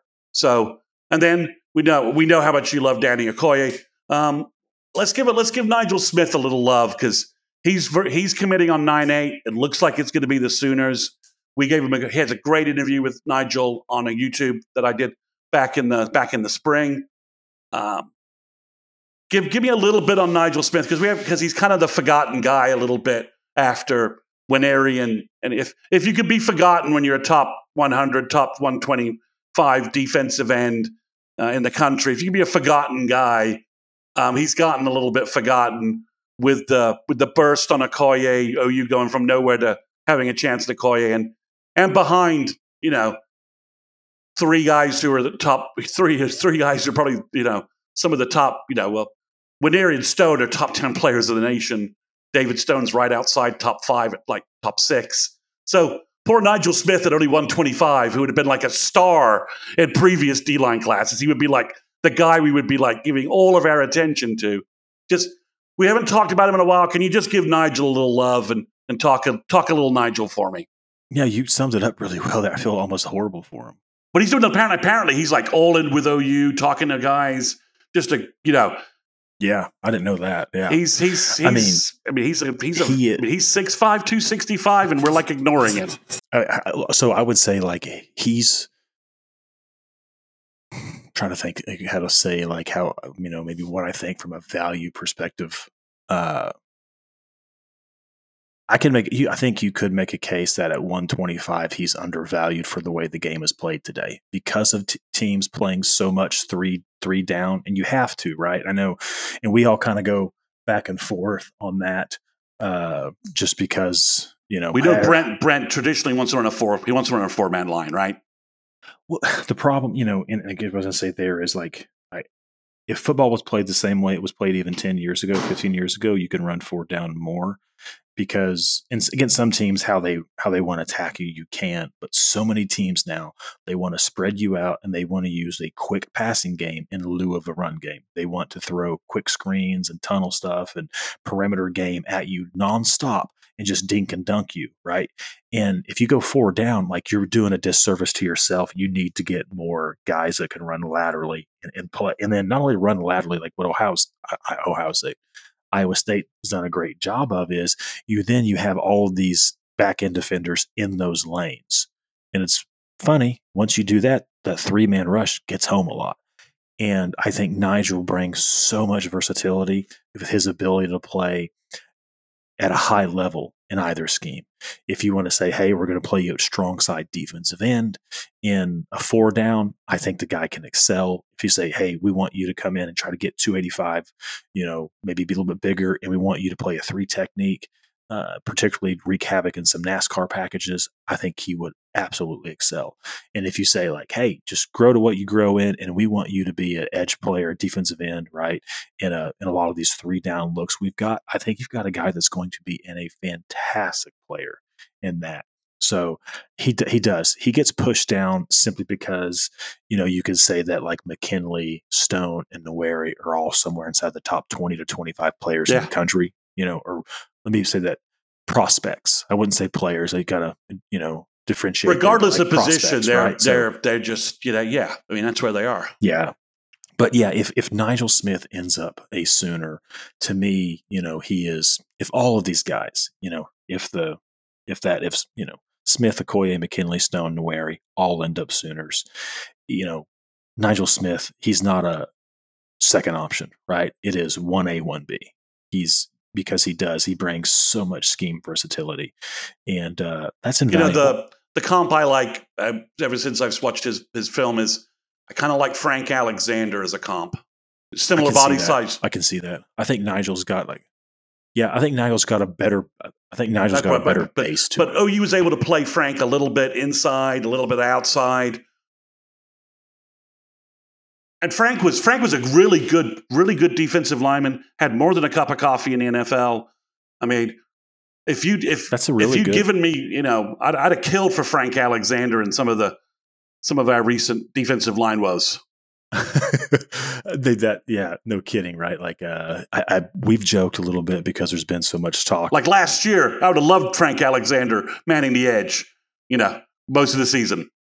Well, you know, there's there's been so much talk about you know some of the notes we've had coming out of camp, and that we've got on with Dasan and, and Justin Harrington and some other folks say, I don't know where they're getting some of their stuff. I know where ours is coming from, you know, but notion being like, hey, how do both of these guys play cheetah? Is one going to play more Sam and Will? And you should go to our site. You should you should read the notes because you know we think we've got better intel there. But you know, I go back to like 2011. You mentioned it right there. Like, what could you know a Nigel Smith do? Like, you know, funny enough, Oklahoma ran a lot of three three five in 2011, and their personnel when they would do that, it I remember thinking back, how is this going to work? Their ends were Ronnell Lewis and and Frank Alexander right? And that's who they're playing on the edge in, in those, you know, and uh, their Sam linebacker, they would insert Corey Nelson because he could blitz and was he was fantastic at it, you know. So uh, yeah, I just think that that's a you know again where you, you would say like hey Dasan plays that Corey Nelson, Tony Jefferson played the Roy back at that time, which would be more of Justin Harrington. Again, just goes into like so his value gets pushed up to me because of his versatility. But I also think he gets downgraded a little bit because he's a harder eval, right? Because you're like, well, I'm not quite sure. He, you know, sometimes, sometimes, sometimes, sometimes guys who are versatile can get can get tagged with like a tweener label. Well, he's not big enough to play, you know, defensive tackle, and he's not fast enough to be a blitzing edge. It's like, yeah, but he's, you know, but yeah, but I can play him either way. He could stay on the field every he'd stay on the field against old old defense, old offenses we were facing. So yeah, how how is his versatility of um, a weakness? But I think sometimes that can happen. Like you know, like I think. Well, I'm not quite sure he's a defensive tackle. You know, I yeah, I think one of the. I, you know what? You hit on something there. I think that happens a lot because everyone, when you're looking at, and we do this here, right? You want to take a player and you want to project him out. So give yeah, me a yeah. comp. So to get that comp for who you want to compare him to, you go back and you you you move back in time. Everybody does. NFL draft, they you know like every one of them's like, hey, yeah, here's my comp for the guy. Well, you're going back, you know, when again offenses were run a little bit differently. So you're going back to like, oh well, you know, this guy didn't really work. It's like, well, okay, but I want to look at how he projects moving forward. And so much of what you see defense today, there's a lot of, at least in that front seven, especially, right? And then that third safety, it's a little bit positionless. You know, it's these guys that are all these hybrid linebackers, hybrid safeties, hybrid D linemen. Like the the Baylor guy, Pitre, right? Who who who was had such a great Jalen Pitre. Yeah, he was a, who had such a great year, right? Absolutely. Yeah. And it's also a little bit um, you know, it's we've been if you've been following anything about OU's summer camp, you know the word competitive depth is like you know on a bingo card, you know for for the Brent press conference, right? You know how many times is he going to say competitive depth, you know, in a 15 minute interview, and it's like I think it's averaging like five or six at this point. But I think one thing that we're you know in our notes, especially in our notes that we've been putting out there, is is situational depth too, right? Yeah. The ability to the ability to go to to the ability fourth quarter to be able to have fresh pass rushing legs and to you know and to go with a three three five look right and and to have you know um, Barry just did a great evaluation on Trace Ford and say well Trace Ford can be like your you can give a four three you give a Ford downman look downman look go three he can stand up he can drop back he can do all of these things you know in the fourth quarter when teams are just maybe one dimensional try to catch up you know 10 points down or something like that uh, I just could see Nigel Smith being, you know, okay, uh, let's just leave. You know, Nigel's got fresh legs. We can leave him out there. We can do all. We can stunt. He can do all kinds of different things. And uh, you know, and this is ignoring the fact that you know he just potentially could end up just being a great, a really freaking great defensive end. Yeah, I mean, I definitely would not say he's going to be this guy, right? I'm not. Yeah. I'm, let me preface it with that, but I can remember when when Cam Jordan came out of Cal. And I'm right. like his run up to the draft. And same thing, he was six, four and a half, six, whatever, right? 285, 287 pounds, you know, ran four eight, whatever that was. And that was like, well, what is he? Is he a strong side defensive end and a four down? Is he a, and is that going to work in the NFL today where we throw it so much? Is he a three four defensive lineman. What is he? I don't know, but I can fast forward like a decade later, and he's like one of the best defensive players in the NFL, right? Like, and dude's well, he's been his pro balls, and he's got he's on his third contract, third contract, and he's yeah, yeah, I can, yeah, I can see what I what I what I can see is just a disruptive defensive lineman. Whether you, whatever right. you want to label him as a this or that, what I see is a disruptive defensive lineman, and that's what I think Nigel is. He's a he's a disruptive player with his hand on the ground. Well, the last name to talk about in this in this dream D line class is kind of an interesting name because uh, of his connections with the University of Texas. It's Zina Umeozulu. Um, he's also interesting because he's probably like we think Danny Okoye is like 245 right now, right? That's what he's been telling folks. That's what he's posted on Twitter. That's what he's been posting, yeah. So we think Zina is what, like 215, 220?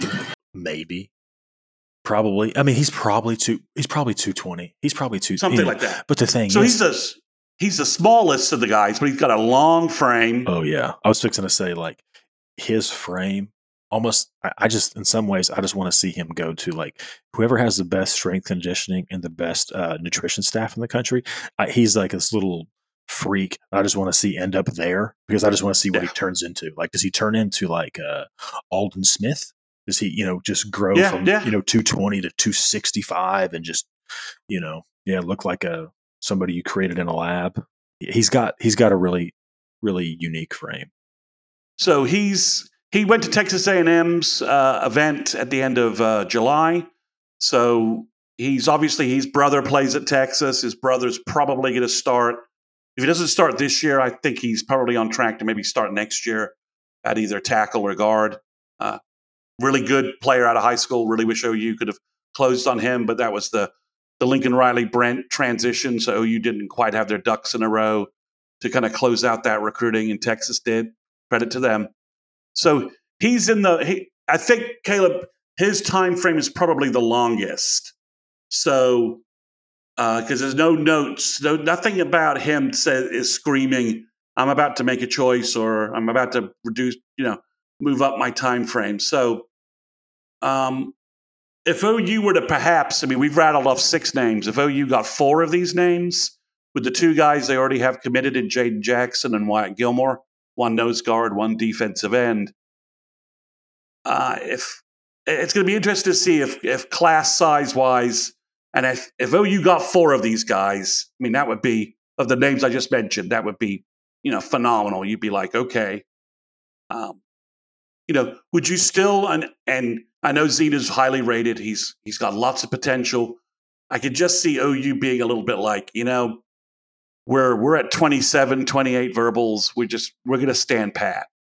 We you know, we're we're gonna stand pat, you know, just because we've been as successful as we as as we we thought we could be at D line. So let's just stand pat, maybe save a ship, and we can get a couple of players like Zina in 2025. And CJ Nixon, Jaden Woods, Alex Shield Knight. We can get a kind of an edge, you know, a smaller uh, an edge guy that we an edge guy, fast edge guy, uh, we can pick up those guys in 2025. So it'll be interesting. But uh, you know, uh, again, but if he he might want to just be he might just want to go do something different, not play with his brother, and and choose OU. So it's it's a fascinating story. It can only get it can, it can only get more interesting if OU and Texas are you know have a great game in Dallas and are maybe cruising towards a rematch.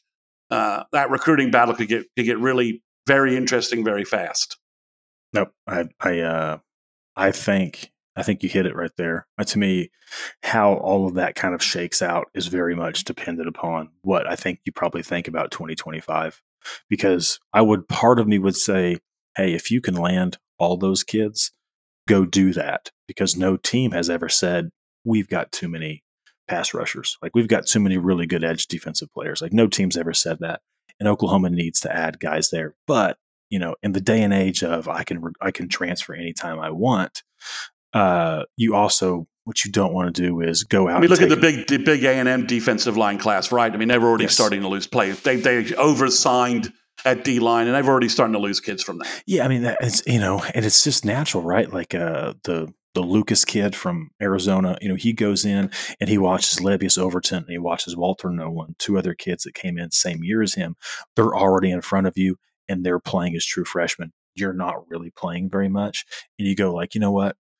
That's great. I can go somewhere else. I can play right now and I can be the starter. I don't have to be third team here. I can go start and, and USC will give me money to do it because they're on a condensed timeline trying to buy a championship. So I'll go immediately. And yeah, I think right. that you probably, you know, you, you kind of hit it with like CJ Nixon to me, like in Shield Knight those are probably where you say, "Hey, I, to me, I want to take Danny Okoye," you know, because he's an in-state, he's a Tulsa kid, and you just want those guys in the program, uh, right? So, and OU, OU has him high, so highly rated too. They, yes, they have him on a tier, and a, a tier similar to McKinley with Arian Stone. I mean, that's yeah. what our turtle sources tell and, us. And just like where I think Nigel Smith gives you some scheme versatility, where Nigel's going to be, his hands is always on the ground. I think that Danny he's athletic enough. I really think in some of the three three five stuff, if you play him as an off ball, as that Sam, he's still going to be blitzing. He's going to be a move guy though, right? He's plenty yeah. athletic enough to run around and do that. He's more of a hybrid in that way. Uh, but yeah, I think you yeah, you say, hey, look, like what we don't want to do is oversign so many kids that we then have to ignore Nixon or Shield Knight throughout the recruitment. And then when it hits December and they're signing wherever they're going to go, you're transferring and we're left in the lurch. So yeah, yeah. I mean, because at some point, I mean, it just become. I mean, I know OU's losing a lot of upperclassmen defensive line, right? There's a lot of people who could not be on the roster next year. Yes, right. And the numbers numbers close to nine, I think, between defensive end and defensive tackle. Just with the number, just with the you know, with the Reggie Grimes and, and you know and Paella and even Da'Jon Terry could leave. So you you just you want to bring in guys and you know we're also kind of forgetting that OU has uh, is it Danny Sa- Saia, the big JUCO nose guard. That's right. That is yeah. He's so he's yeah he's and apparently according to reports he's considering sitting out this year and to save a year of eligibility. Yeah, so that we've heard right is he's going to potentially he's just going to you know he's going to get a trainer or i don't know if that means oklahoma is going to send that trainer the the workout so to speak behind, the secret I mean? the secret schmitty bible or whatever? Yeah like hey look take a take a picture of this this might be what we would have him do if i were you. But and i think he's to me he's actually a really important guy too you know i mean yeah even if situationally situationally well, right again. into, yeah again you're going into the sec and you yeah. Yeah because you could play because with the personnel OU has, OU could play a classic five man front. Well, the thing is, too, like, I mean, even more than just a five man front, I just think my mind goes to, you know, 2024 and you, you're playing LSU and you're playing Alabama, you know, and what I, you know, again, I think the world of David Stone and I think the world of, you know, Dominic McKinley, I think they're both top 20, you know, top 15 players in the country. But what you don't want to do year is, one. That's a tough ass. That's a tough ass to roll in. You know, Alabama rolls into Norman, and you look at David Stone and Dominic McKinley and say, okay, you you two run out there. I, would much rather have a you know a kid like you know uh, Say, uh well I'll leave you the last name to you, but you know he's three, four Sae. years. Sae, you know, he's three years removed from high school. He's played JC ball at a really high level, and you can say, hey, you know, like, you, you've you've played against some of these kids. I mean, some of these guys that were at you know at Butler or at Garden City, they're going to be on these uh, on you know Georgia, Alabama, Kentucky, whatever it is, right? You played against some of these kids. We, we feel really comfortable rolling with you, and and you know, and situationally, we'll we'll throw David in, right? Situationally, we'll throw you know Dominic McKinley in, and, and we'll let Yeah, I mean, you're playing with, you know, hopefully you'll have, you know, Kelvin Gilly will have a good year. You know, players like Ashton Sanders and Marcus Strong will start, you know, will be off their redshirt years and be able to contribute. Um, Gracen Halton. So, you know, you can sprinkle in Stone and McKinley without doing the, you know, without doing the dusty Tommy thing where they're like, hey, uh, you guys uh, go start together. Oh, okay. And, and that worked, but it was, it was crazy that it, I mean, it was crazy that they pulled it well, off. well, I think what you w- hopefully want is you're in a position where you don't have to do that. And if Yeah. you, if in a perfect world, Oklahoma signs all those guys and and Dom, Dom and McKinley and Stone come in and they are the best players, then you feel great. You're like, hey, look, you're going to Yeah. be here three years and you're going to be a first round pick. So yeah, you earned it. You're the best. Get out there and do it. Yeah, I mean, and David, David at IMG, I think, is probably going to be as well prepared. He plans on enrolling early, from everything I've heard. He'll be as well prepared, I think, as a high school defensive lineman can be Like, after yeah, playing IM, at IMG for two years. But let's hope OU gets him. Um, so, that, so that's our. So we're in the we were in the hopium cham- chamber there for a little while. I know a lot of Sooner fans are like, "There's no way OU can sign this class," but the dream's still alive. Monday, we the first part of the dream hopefully happens.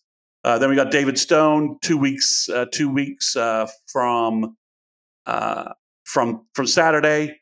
Uh, then we'll hopefully hear about a McKinley announcement and a ceremony or something. Uh, and then we got then we got Nigel Smith coming on nine eight, and we're really pretty confident about Nigel uh, being a Sooner. Um, so you know, he, just because uh, uh, he's been just so solid with OU for just so long, and uh, from that standpoint, so so Caleb, I think I think that's a high point to end right there. We've talked about the whole D line dream class. We've given a good thirty minutes of discussion for that for all of our obsessed fans about that and everything going on. Um, anything else you got from a recruiting standpoint you wanna you wanna end on?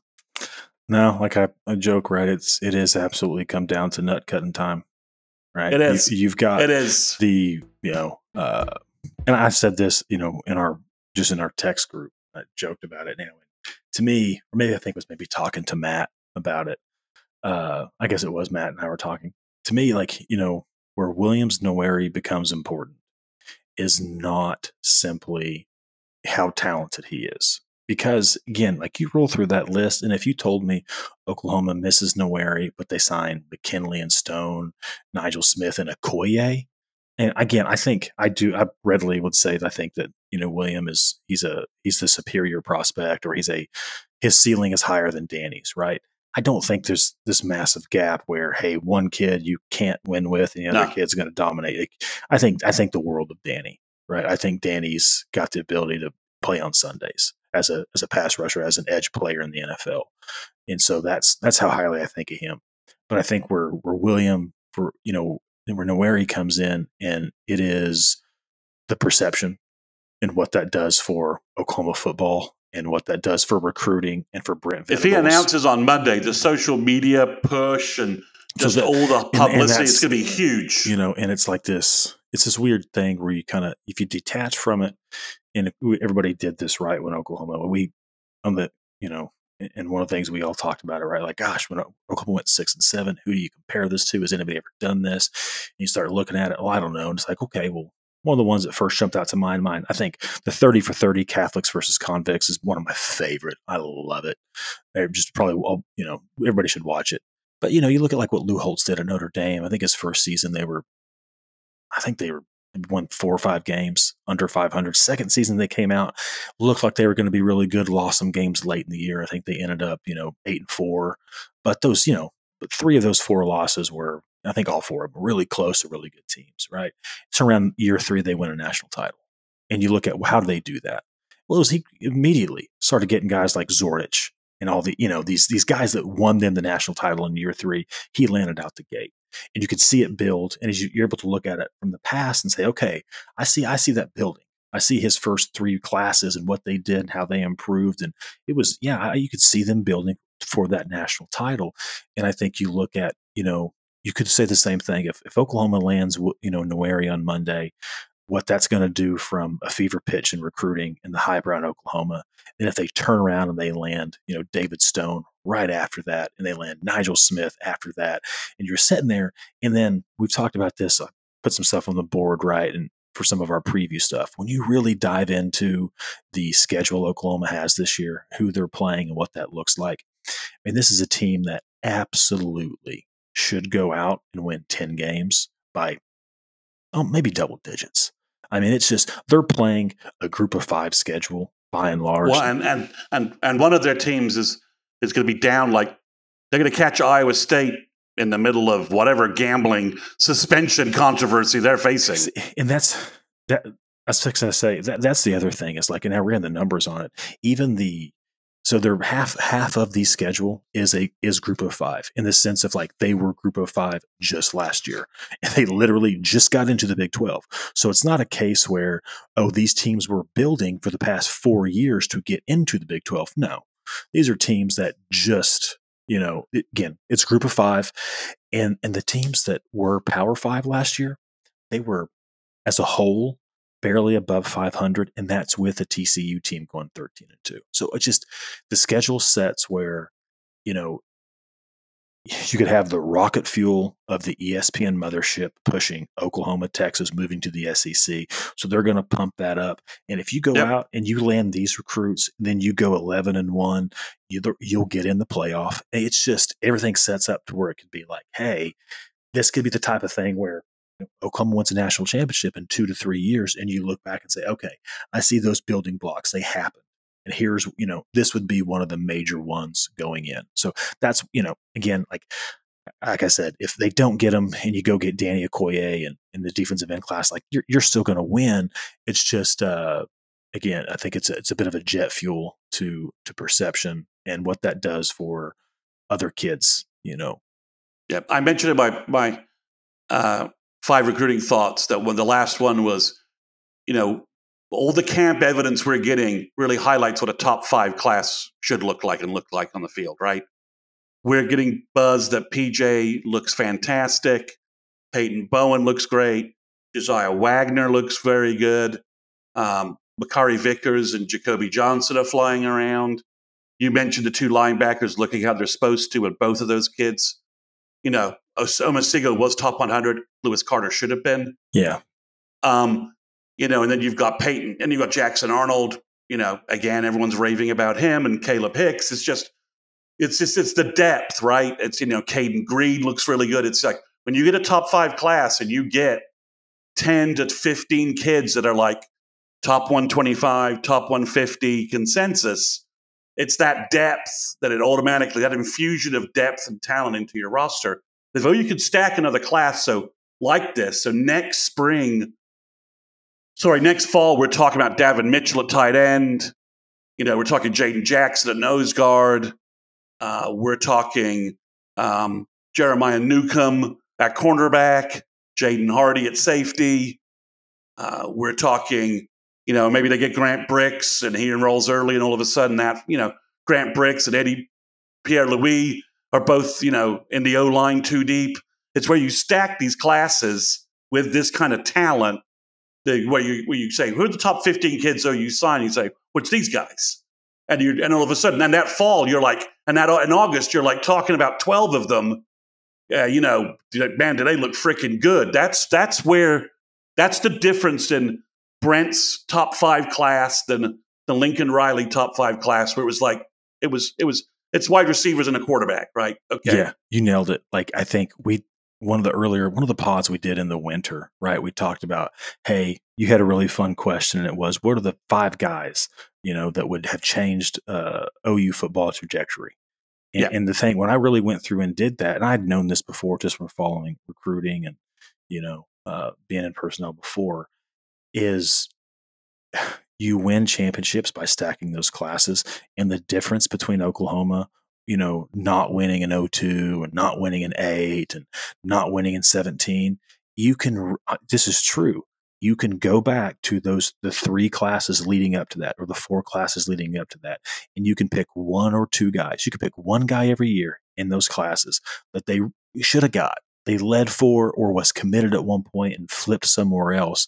And you say, man, if you add Jeremy Maclin to the 2008 OU team and he's at wide receiver opposite of, you know, Iggy and you've got Jermaine inside, like, yeah, I mean, the, you know, their ability to throw the deep ball against Florida and how that stretches it, it just changes it. You know, if you add, you know, if you had a running back that you didn't miss, a guy didn't leave, and Quentin Griffin is a senior on your 2002 team, when or 2003 team rather, right? When you go play LSU and you're playing yeah. Kansas State, and he's rushing for you know ran for 2,000 yards the year before, he's rushing for another 2,000 yards. Yeah, you're beating those teams, and and Bob leaves, you know, with three, four national titles. It's that's that is that's what wins it, right? It's where you Brent talks about all the time, right? Yeah. It's the margin of error is really thin, and this is what it comes down to. It's uh, but you know, Brent's all they've also done a he understands that, and he understands it at levels given. I say that where he says, "Hey, look, uh, I'm, I'm going to go get Andy Bass and I'm going to go get you know Burke and Kaiser as preferred walk-ons. I'm going to find a way to get them in here." And I'm gonna get, you know, if we yeah. miss on on William Nwaneri, okay, I'm, I'm going to backfill the flexibility with, with, Danny Okoye. Yeah, yeah, that, and then yeah, that's where you're not left in a lurch. Yeah, because you know the twenty. Our last comment is the 22 class, Brent's first class. When you think about it, I mean, sure, there's been some transfers and some hit or miss with the guys that they added, but if you think about it, the linebacker group looks good. Gracen Halton and R. Mason Thomas uh, look good on the defensive line. And then you've got Gentry and Robert Spears Jennings both look good on the secondary. And then uh, Taylor and Seaton look great on the offensive line. The running backs look good. The wide receiver group, we're we're we're we're hoping Nic Anderson stays healthy, and we're starting to hear some good things about Jayden Gibson too. Like, yeah, it, it may just be it just made they just made they probably just needed a mentor, right? A real professional mentor. Hey, I I, I think I I mean I put this on the board whenever uh, we did our article on Emmett Jones and you know his recruiting background. Again, like I think I said this in the front end. When you really go into like the depths of the rooms that he developed, the other part that did stick out to me it's not just it's not just the the Bradley kid last year at at Tech. You know, he has developed three, four guys that are six four, six five, six six type wide receivers. He, you know, give it to high school coaches oftentimes, and it's where he came from, right? Like they're usually really good teachers, and uh, that's what coaching is. And I think he's got an ability, I think, to teach. So he can get, yeah, if you can get Jayden Gibson developed and playing, uh, you know, and giving you some giving you some juice. Uh, yeah, no, he that first class had some kids leave, and, and you're going to have that when Brent signed a class that he had been there one week before the first signing day, and you know, right. 55 days before the second. Like there's going to for him to do what he did is evaluations are compressed. You know, you don't get yeah. to know the kids as well. Yeah, but you know, just I'm just saying that 22 is not as bad as we thought. There's lots of players. 23 we're seeing guys all over the place. And then you pull in what we think could be the 24 class and then the 25 class after. And 25 is like shooting off like a rocket. As we mentioned, you know, all of a sudden you, it's, you know, all of a sudden you've got four classes compressed together and you've got, you could have a lot of talent. And uh, it's, as I had to, as to repeat the moniker I've been saying for months, it's all there for the taking. It really Grab is. it on the field close this class out, and then you'll have a turbo boost for your first SEC class 2025. So, yep. And, and, and the good news there is it's one of the best in state classes the state of Oklahoma has produced. Since, yeah, with real long, long, with, with long athletes all over the place. It's not, it's not just small guys. So, all right, guys. Well, we've given you the dream class. We've talked about that enough. Uh, we're going to end the pod on that note. Um, Caleb and I will be back next week uh, with another podcast. We're hoping to maybe have a surprise pod, pod for you with the Williams Nwaneri situation. Keep an eye out for that. If you subscribe to this, you don't need to worry about it. You'll get the notification the moment it gets posted online. But all those things are kind of working. Uh, we're working on those, and um, I'll probably also be doing some Twitter space stuff with Barry Wise. So if you're not following Barry Wise or or me on Twitter, please do that to be aware of the Twitter spaces as well. And we we're hoping to have maybe some maybe maybe have a YouTube podcast surprise for you uh, next week. So thanks everyone for listening. Please subscribe to the podcast on your platform of choice and follow me on Twitter. I'm CM underscore Sooners 360. Thanks everyone.